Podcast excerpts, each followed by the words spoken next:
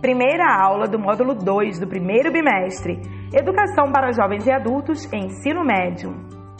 Olá, eu sou a professora Débora Freitas, de Língua Portuguesa, e ao final da aula de hoje você será capaz de reconhecer e compreender as características de um jornal e classificar predicados e verbos na oração. Hum, com este podcast você sairá com uma bagagem incrível de conhecimento. Mãos à obra!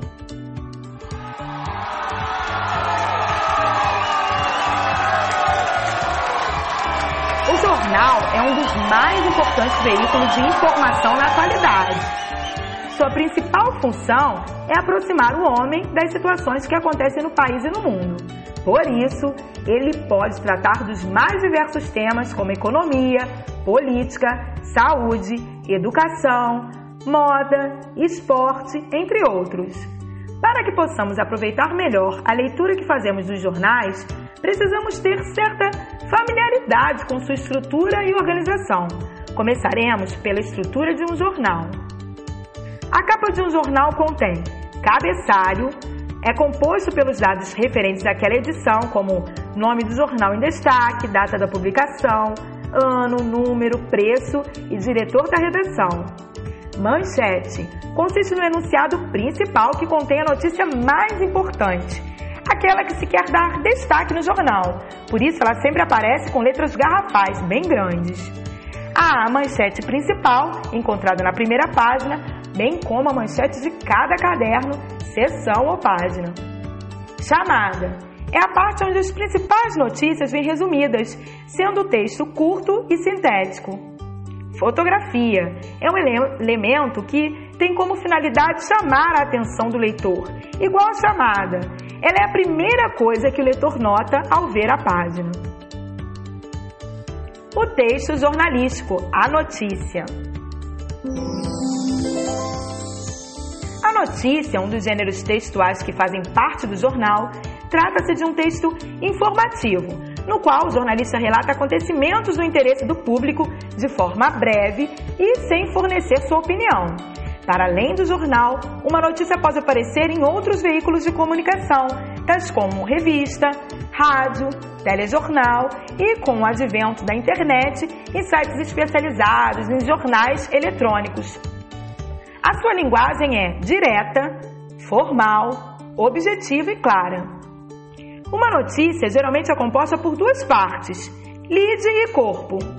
O lead, aliás, é uma palavra emprestada do inglês, ou seja, um empréstimo linguístico. Localiza-se frequentemente no primeiro parágrafo da notícia e é a parte que apresenta, de forma resumida, respostas às questões básicas levantadas sobre o fato a ser relatado.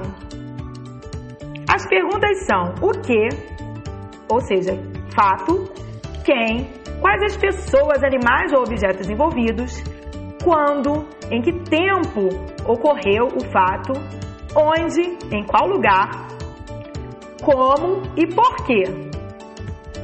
Já o corpo da notícia é a parte do texto que desenvolve, amplia o lead, acrescentando novas informações. Aspectos linguísticos.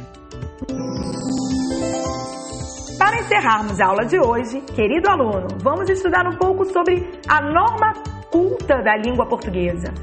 Como vimos, um texto jornalístico faz uso de uma linguagem da norma culta ou padrão da língua, deixando de lado gírias, uma linguagem coloquial e, em lugar, usa-se a linguagem formal. Para isso, as palavras são escolhidas e organizadas adequadamente, de acordo com as regras da nossa língua.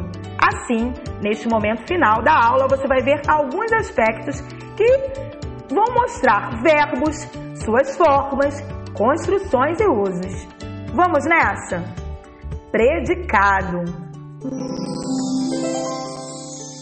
É a parte da oração que contém uma afirmação sobre o sujeito e que é estruturada em torno de um verbo. Exemplo: Os meninos estavam tristes. Quem estavam tristes? Os sujeitos meninos.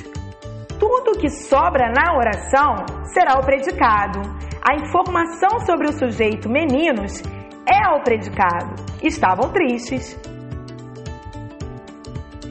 Tipos de predicado. Predicado verbal é aquele que sempre tem como núcleo, ou seja, uma palavra que é a mais importante, um verbo ou uma locução verbal que transmite a ideia de ação. Exemplo: Sara correu a semana passada. O sujeito eu já sei que é Sara. Tudo que sobra é o predicado. O predicado será correu a semana passada. Onde está a informação mais importante de Sara, hein? Justamente no verbo correu, mostrando o que Sara fez. Por isso, este predicado correu a semana passada será verbal. Os verbos no predicado verbal são sempre importantes. São chamados de verbos significativos ou de ação e se dividem em intransitivos ou transitivos. Os intransitivos são aqueles que não necessitam de complementação, pois já possuem um sentido completo. Exemplo: em 2010, crise da dívida explodiu. O verbo explodiu é um verbo intransitivo. Não precisou se explicar mais nada, você entendeu o que aconteceu com a crise. Outros exemplos de verbo intransitivo: nasceu, morreu, caiu, dançou, se penteou. Quando eu digo, por exemplo, que eu penteei, me penteei, eu não preciso explicar muita coisa. Você entende que eu estou penteando os meus cabelos. Já os transitivos são aqueles que necessitam de complementação, pois têm sentido incompleto e podem ser classificados em transitivos direto e indireto. O verbo transitivo direto exige complemento, sem o auxílio de preposição, e o seu complemento é denominado objeto direto. Exemplo: cerca de meio milhão de pessoas perderam. Hum, perderam o quê? Como esse verbo é incompleto, eu preciso completá-lo com o objeto direto. Perderam seu emprego. Já o verbo transitivo indireto exige complemento também, só que agora com preposição de forma obrigatória. O complemento é denominado objeto indireto. Exemplo: Grécia carece de um verdadeiro estado de bem-estar social. O verbo transitivo indireto é o verbo carecer. E tudo que é falado após ele o completa. Ou seja, de um verdadeiro estado de bem-estar social é o objeto indireto. Predicado verbo nominal. É um predicado que possui dois núcleos, um verbo significativo e um predicativo, que é o mesmo que qualidade. Predicativo do sujeito ou predicativo do objeto. Perceba que o predicativo pode ser feio, bonito, cansado, alegre, sorridente, chateado. É sempre uma qualidade, uma condição, tanto do sujeito quanto do objeto. Exemplo: os gregos julgam o governo omisso. Nesse exemplo, os núcleos, as palavras importantes, são duas. Os núcleos do predicado, que são julgam, um verbo significativo, e omisso, que é um predicativo, uma qualidade do objeto direto, o governo. Por que predicativo do objeto? Porque a qualidade não é do sujeito os gregos. Eu estou falando que omisso é o governo. Predicado nominal. É um tipo de predicado que tem como núcleo um nome, que pode ser substantivo ou adjetivo. Nesse tipo de predicado, o verbo serve apenas para ligar o sujeito à sua qualidade, ou seja, ao predicativo do sujeito. Por isso, o verbo é chamado de verbo de ligação. A estrutura do predicado nominal é sempre sujeito, mais verbo de ligação, mais um predicativo do sujeito.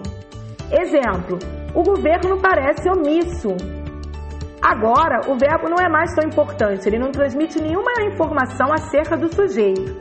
Apenas o predicativo, a qualidade omisso, dá informação a respeito do sujeito.